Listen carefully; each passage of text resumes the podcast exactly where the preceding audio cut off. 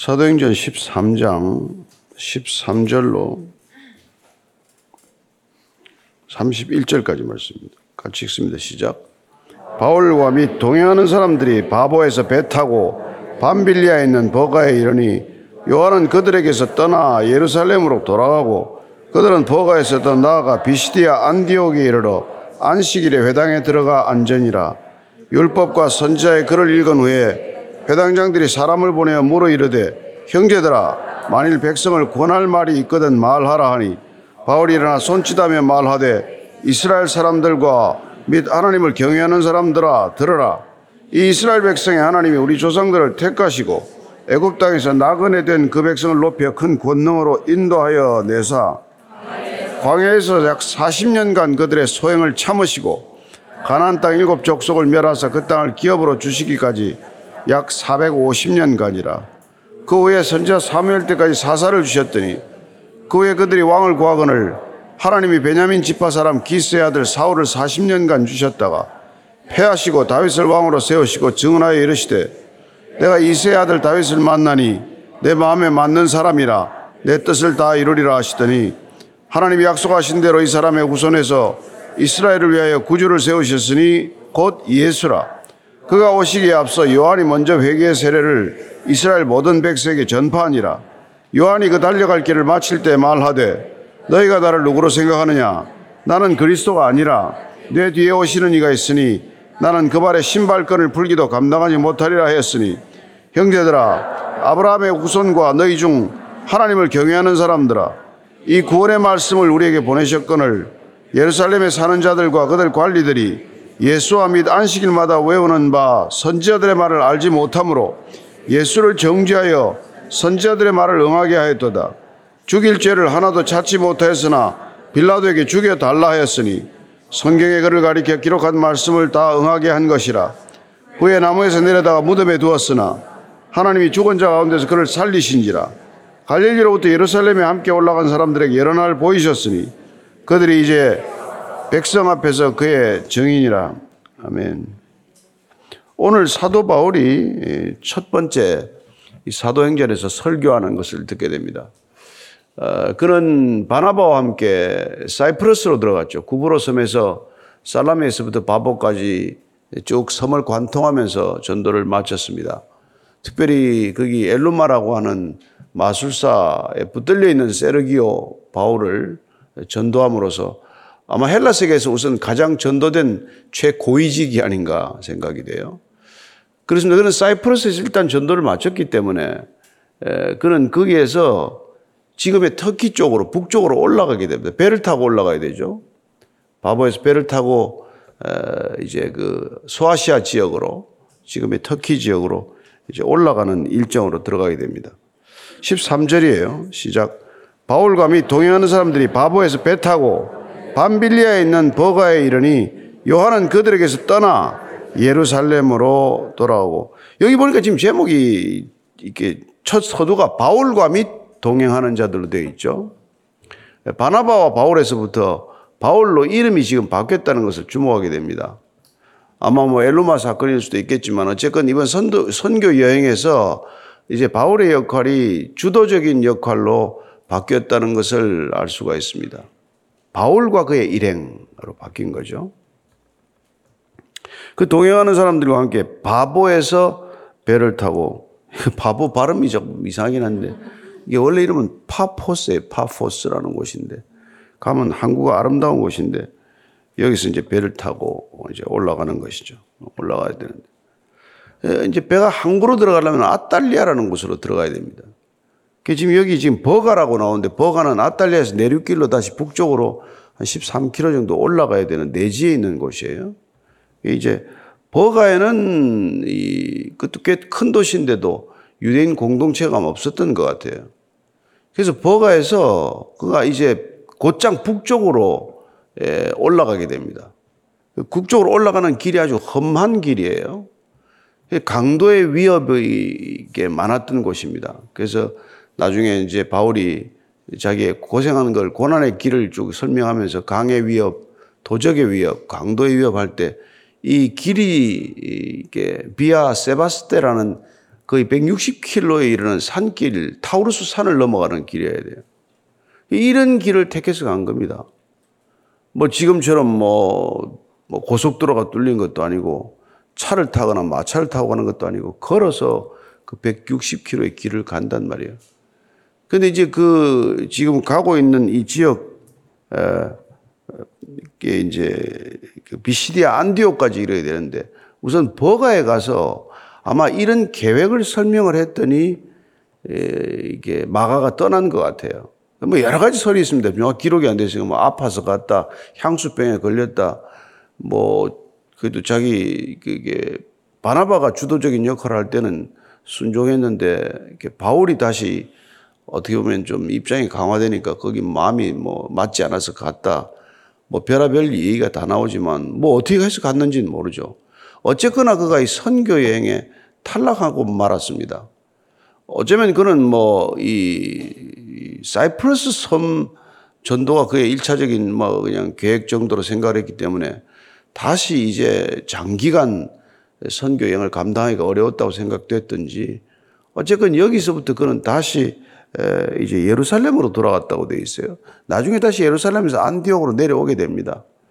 어쨌건 마가는 총 여섯 번 이 사도행전에 등장하는데 이런 어려운 시간을 겪어서 점점 성숙한 신앙이 되고 결국 마가복음의 기록자가 되고 베드로의 뭐 아들 같은 그런 또 친구가 되고 나중에 사도 바울과도 화해가 되어서 바울의 조력자가 되고 그래서 굉장히 그 신앙에 어, 아픈 상처가 있지만 어, 신앙의 굴곡이 있지만 계속해서 성숙해가는 어떤 그런 모습을 볼 수가 있어요. 그래서 뭐 조금 우리가 신앙생활 여정 가운데 좀 어려움이 있더라도 굳건하게 그 믿음을 지키고 가면 하나님께서 점점 빚어서 쓰시는 그런 모습을 보게 된다는 것이죠. 어쨌건 14절, 16절까지입니다. 시작. 그들은 버가에서 더 나아가 비시디아 안디옥에 이르러 안식일에 회당에 들어가 앉으니라. 율법과 선자의 글을 읽은 후에 회당장들이 사람을 보내어 물어 이르되 형제들아 만일 백성을 권할 말이 있거든 말하라 하니 바울이 일어나 손짓하며 말하되 이스라엘 사람들과 및 하나님을 경외하는 사람들아 들으라 우리가 수리아 안디옥과는 달리 이 비시디아 안디옥은 이쪽 소아시아에 지금 있는 곳이고 이것 또한 뭐 이 저기 저 안티오쿠스 어, 셀류코스가 아버지 안티오쿠스를 이렇게 기념해서 만든 여러 개 도시가 있는데 그 안디옥이라는 이름의 또 하나 이 비시디아 안디옥이에요.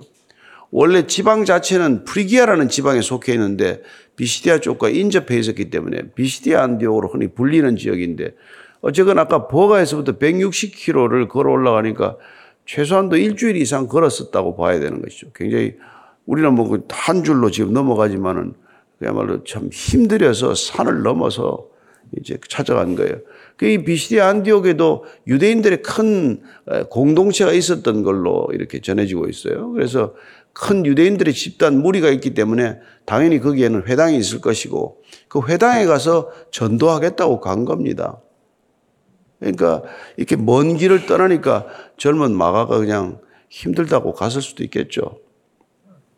회당에 들어가서 앉아서 율법과 선지자의 글을 읽은 후에 회당장들이 네가 권할 말이 있느냐? 이건 그 설교를 좀 부탁하는 거예요. 그 당시에 베텔, 이제 보통 회당 시나고라고 하는 데서 이루어지는 안식일 날의 예배는 첫 번째는 이제 그 쉐마 이스라엘이라고 하는 우리가 잘 아는 민수기 6장 말씀을 읽어요. 그리고 나서는 쉐몬, 그 쉐몬의 이스라엘이라고 뭐 이스라엘 축복 기도를 특별히 하는 기도를 또 드립니다. 그리고 나서 토라 율법서를 읽어요. 그리고 나서 선지서 부분을 또 찾아서 읽습니다. 그 토라를 해석할 수 있는 선지서를 읽고 그렇게 다 읽고 나면은 그 있는 회중 중에서 주로 랍비들에게 예, 오늘 읽은 말씀에 대해서 권할 말이 있느냐, 하실 말씀이 있느냐 해서 초청을 한단 말이에요. 예, 그래서 보통 이제 뭐 사전에 다 이제 이렇게 섭외가 되겠죠. 뭐 오는 랍비들 중에서. 근데 이제 이렇게 사도 바울과 같은 랍비가 나타났으니까 회당장이 이렇게 초청을 한 거예요. 설교해달라고.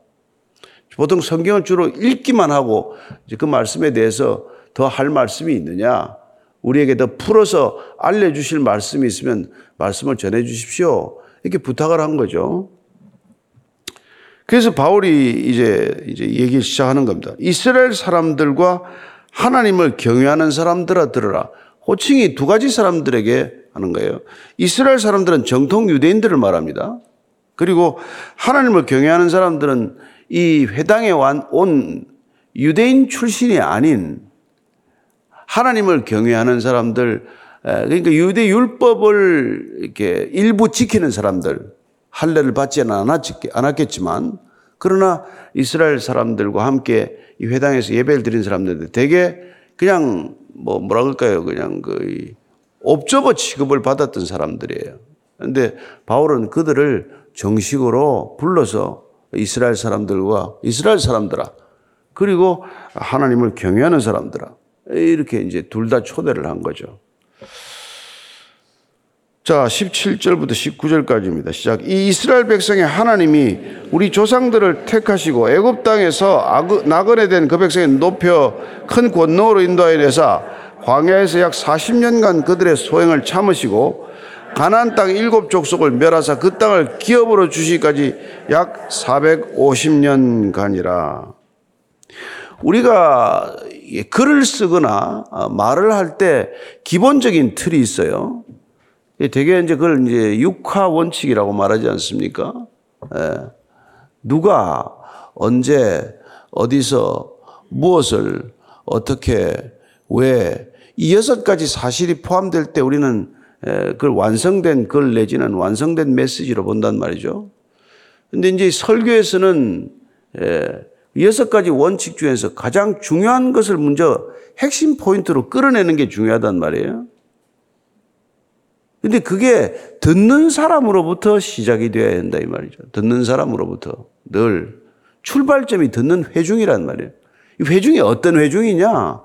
나중에 바울은 알지만 아덴에 아테네에서 이 설교할 때는 예, 알지 못하는 내가 신에게라고 하는 이름도 봤지만 예, 너희들이 지금 믿는 신이 도대체 어떤 신인지를 아냐? 그들의 신적인 관심사로부터 말을 풀어갔지만 이 이스라엘 사람들을 주로 한 사람들은 이 사람들은 역사적이고 신앙의 조상들에 대한 관심이 많았던 사람들이고 율법에 대한 관심이 많았던 사람들이기 때문에 그들의 관심으로부터 풀어서 너희들이 믿음의 조상으로부터 지금까지 와 있는 너희들의 믿음의 유산으로 받아서 여기까지 와 있지만 그렇게 믿음의 유산이 쭉 여러분들에게 주어진 그 하나님이 곧 예수님이 하나님이다를 끌어가기 위한 그의 이 설교라는 것을 알게 됩니다. 그러니까 어떻게 말할 것인가 이게 항상 머릿속에 정리가 되어 있어야 된단 말이죠. 그리고 그 사람은 무슨 관심사를 가지고 있나 이 이걸 잘 우리가 이해할 때 그래서 베드로 설교와 스테반의 설교와 이 바울의 설교가 조금씩 다르다는 것을 알 수 있죠. 예, 그래서 여러분들이 한번 뭐 관심이 있으면은 설교에 좀 관심이 있으면 한번 비교를 해보세요. 설교문을 쭉 써가지고 한번 비교를 해보는 것도 좋을 거예요. 그래서 아, 우리 조상들을 애굽 땅에서 불러내서 광야에서 40년간 그들의 소행을 참으시고 하나님께서 여기까지 우리를 불러내셨지만은 이 그 유장한 역사는 하나님의 스토리다 이 거죠. 유대인의 역사는 하나님의 스토리다. 예, 그 얘기부터 시작하는 거죠. 그래서 가나안 땅 일곱 족속을 멸하사 그 땅을 기업으로 주시기까지 약 450년간 애굽에서 400년, 광야 40년, 또 광야 가나안 정벌 10여 년을 해서 450년간 하나님께서 쭉 인도를 해 오시지 않았느냐. 또 20절 이해합니다. 그 후에 선지자 사무엘 때까지 사사를 주셨더니 그 후에 그들이 왕을 구하거늘 하나님이 베냐민 지파 사람 기스의 아들 사울을 40년간 주셨다가 패하시고 다윗을 왕으로 세우시고 증언하여 이르시되 내가 이세 아들 다윗을 만나니 내 마음에 맞는 사람이라 내 뜻을 다 이루리라 하시더니 하나님이 약속하신 대로 이 사람의 후손에서 이스라엘을 위하여 구주를 세우셨으니 곧 예수라. 자, 예수로 끌어가기 위한 그리스도 중심의 설교를 하기 위해서 앞에 앞부분은 뭡니까? 예수가 누구인지를 지금 얘기하기 위해서 이스라엘 백성들 당신들이 믿고 있는 하나님, 그 하나님이 아브라함으로부터 시작되어서 출애굽시켜서 광야를 거쳐서 가난 칠부족을 멸하시고 가난 땅을 주시더니 그 땅에 예, 첫 사사를 쭉 세우셨다가 사, 너희들이 왕을 요구해서 사울 왕을 주셨다가 40년 만에 패하고 다윗을 왕으로 세우지 않았느냐? 바로 그 다윗이 하나님과의 언약에 의해서 예수를 주신 것이다. 이것까지 지금 끌고 온 거란 말이에요. 그래서 지금 다윗으로부터 다윗의 후손 예수여 이걸 지금 얘기하고자 하는 거란 말이에요. 그래서 옛날에 그 이스라엘 백성들에게서는 다윗의 후손이라고 하는 말 자체가 메시아를 뜻하는 말이었다는 기 때문에 이런 다윗을 연결시키는 거란 말이에요. 우리야 뭐 다윗하고 예수님하고 연결이 안 돼도 그말이지만 그들에게는 메시아라는 걸 이, 이 자각해 하기 위해서는 다윗의 자손이다. 다윗의 후손으로 오실 것이다. 이게 이 사람들 속에 깊이 있는 생각이기 때문에 에, 다윗과 연결시켜 놓는 거라면. 그래서 다윗의 후손에 관한 얘기는 사무엘하 7장 12절 말씀이에요. 사무엘하 7장 12절 말씀이죠. 한번 같이 읽습니다. 시작. 내 수완이 차서 내 조상들과 함께 누울 때 내가 내 몸에서 날 내 씨를 내 뒤에 세워 그의 나라를 견고하게 하리라. 그래서 이 다윗에게 한 이 언약을 우리는 다윗 언약, 아브라함 언약, 다윗 언약, 이 언약에 의해서 예수님은 오셨다. 예, 그 얘기죠. 그래서 예수님은 그냥 느닷없이 오신 분이 아니라 다윗의 언약에 의해서 하나님께서 그 언약의 성취로 다윗의 후손으로 오게 하셨다. 이 얘기를 하는 것이죠. 24절, 25절입니다. 시작. 그가 오시기에 앞서 요한이 먼저 회개의 세례를 이스라엘 모든 백성에게 전파하니라. 요한이 그 달려갈 길을 마칠 때 말하되 너희가 나를 누구로 생각하느냐? 나는 그리스도가 아니라 내 뒤에 오시는 이가 있으니 나는 그 발에 신발끈을 풀기도 감당하지 못하리라 하였으니 그가 오시기에 앞서서 세례 요한의 얘기를 또 세례 요한은 그 당시에 다 알던 사람들이란 말이에요. 다윗의 후손이어야 한다. 그리고 다윗의 후손으로 오신 예수 그리스도를 누가 소개했냐? 세례 요한이 예, 예수님을 예비했고 그분을 소개했던 분이다. 얘기죠. 그래서 이스라엘 모든 백성에게 바로 먼저 회개 세례를 선포했다. 주의 오실 길을 예배하는 사람. 예수님께서 오실 수 있도록 그 길을 예비한 세례 요한이 회개를 선포했고 그리고 그가 마칠 때 늘 그에게 넌 누구냐라고 얘기할 때 난 그리스도가 아니다.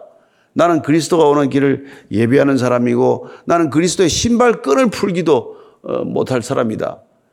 세례 요한은 절대로 메시아가 아니었고 메시아가 오시는 것을 예언했던 사람이다. 소개했던 사람이다. 자, 26절, 27절입니다. 시작. 형제들아, 아브라함의 후손과 너희 중 하나님을 경외하는 사람들아, 이 구원의 말씀을 우리에게 보내셨거늘 예루살렘에 사는 자들과 그들 관리들이 예수와 및 안식일마다 외우는 바 선지자들의 말을 알지 못함으로 예수를 정죄하여 선지자들의 말을 응하게 하였도다. 아, 결국은 예, 그 말씀이 성취되는 것을 정작 말씀을 공부하고 말씀을 암송하는 자들이 그걸 다 깨뜨렸다는 거예요. 예언대로 오신 예수님을 말씀을 그렇게 안식일마다 읽고 안식일마다 말씀을 암송하던 자들이 오히려 그 메시아를 말씀대로 왔는데도 그를 못 알아보지 못하고 그를 죽였단 말이에요. 예. 그 말씀을 늘 알, 아, 암송했는데 날마다 주일날 안식일날 그걸 했는데 그 이걸 여러분 들으면 어떤 생각이 드냐 말이에요. 우리도 매 주일날 예배를 드리잖아요. 예? 매 주일날 예배를 드리는데 누구한테 예배 드리는지 몰라. 그런 일이 일어난 거란 말이에요. 맨날 와서 십자가 밑에서 뭐 예배를 드리는데 십자가가 뭔지를 몰라. 그러니 싸우지. 십자가란 자기 부정의 길이요. 자기를 부인하러 모였는데 자기를 부인하러 모인 사람 모인 사람들끼리 모여서 다툼을 싸운다. 뭐 이게 말이 아, 앞뒤가 안 맞잖아요. 에? 예? 십자가를 띄고 싸우든지 십자가를 걸어놓고 싸울 수는 없는 일이란 말이에요.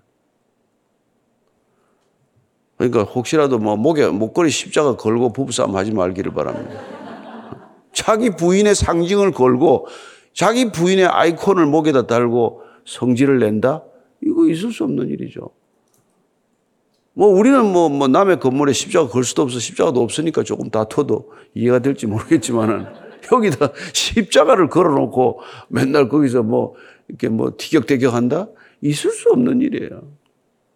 여기 십자가를 걸어놓고 사람이 막 목소리가 크고 사람이 주인 노릇을 한다? 있을 수 없는 일이죠.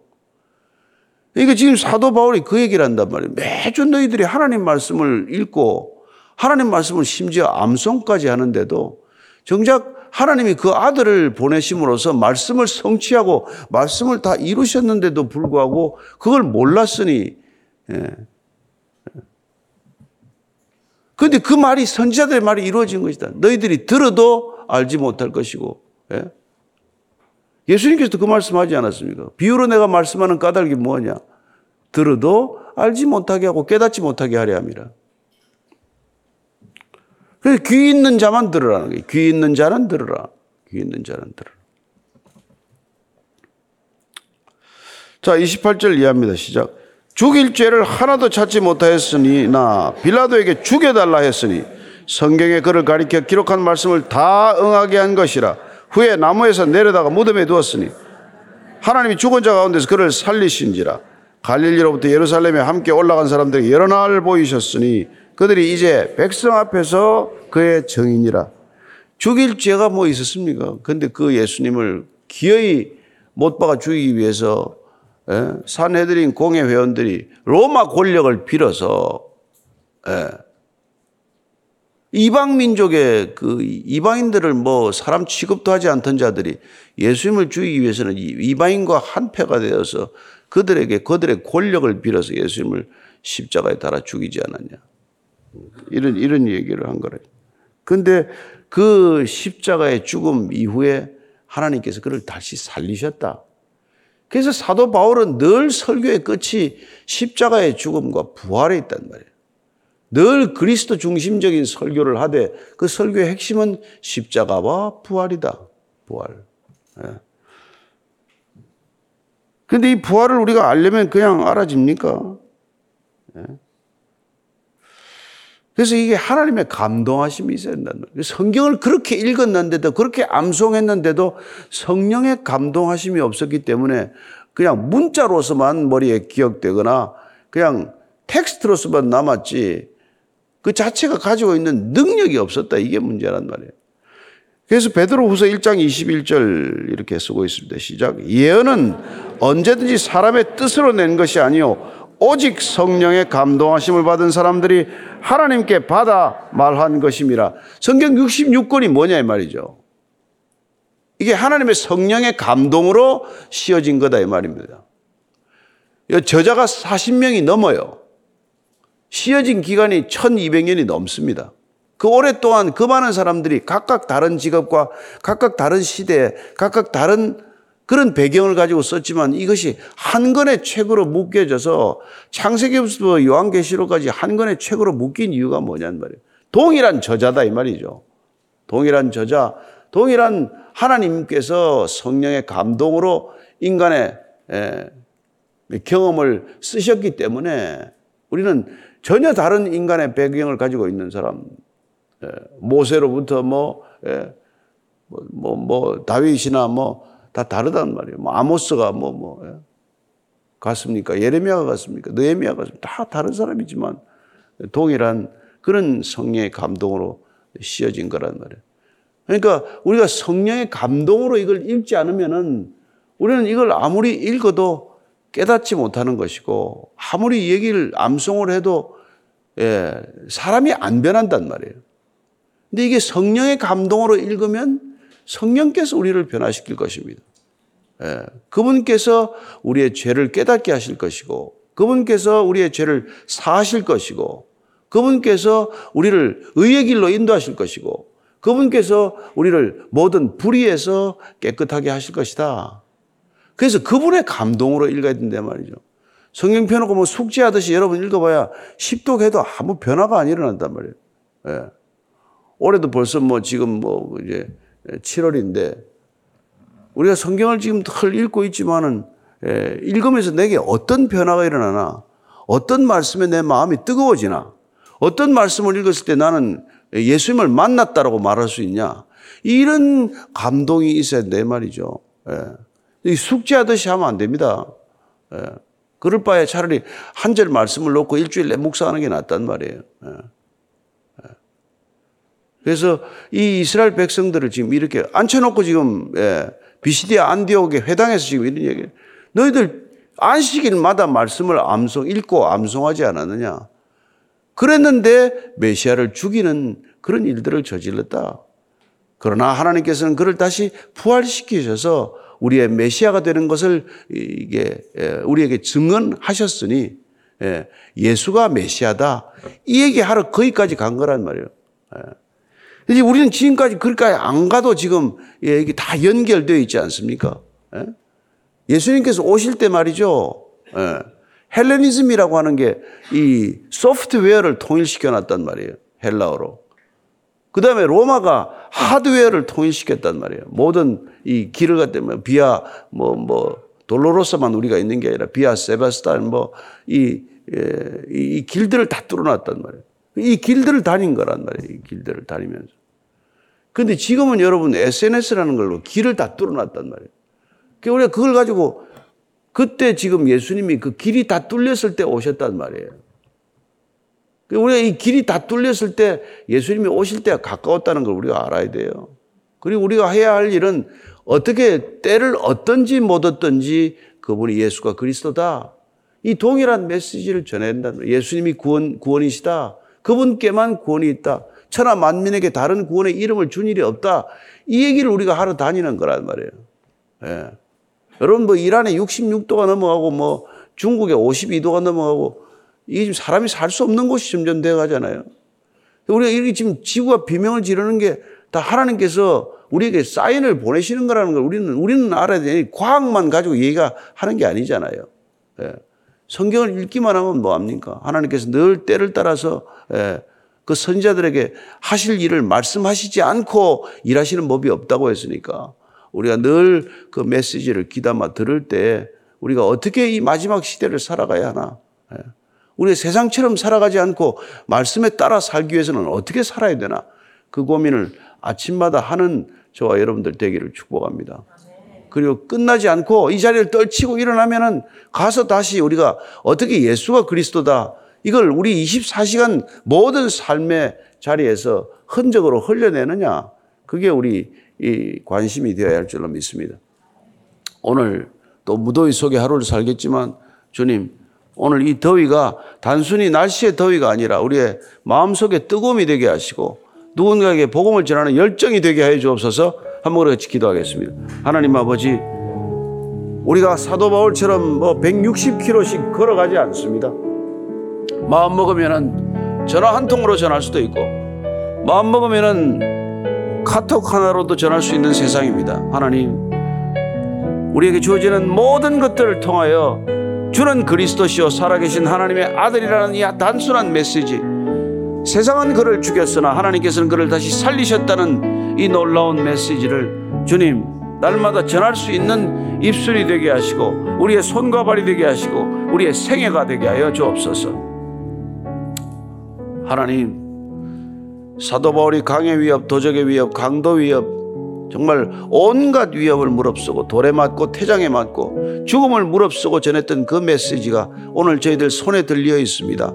하나님, 우리가 값없이 전해지는 복음이 아니라 생명을 다한 복음 우리 손에 들려졌고 우리 마음에 새겨졌사오니 오늘도 우리의 가운데 불붙는 중심으로 복음을 전하는 복음의 인생 되게 하여 주옵소서. 걷는 곳마다 가는 곳마다 만나는 사람마다 인생의 답은 유일한 답은 인생의 유일한 구원은 오직 예수님께 있다는 것 어떻게든지 전하고 살아가는 하루가 되게 하여 주옵소서. 이제는 십자가에서 그 일을 위해 전부를 우리에게 허락하신 우리 구주 예수 그리스도의 은혜와 하나님 아버지의 무한하신 사랑과 성령의 끝없이 우리를 이끌어 가시는 열정이 오늘도 주와 함께 걷기를 원하는 이 자리에 고기 숙인 모든 성령의 사람들, 말씀의 사람들, 그리스도의 사람들 위해 지금부터 영원까지 함께 하시기를 간절히 축원하옵나이다. 아멘.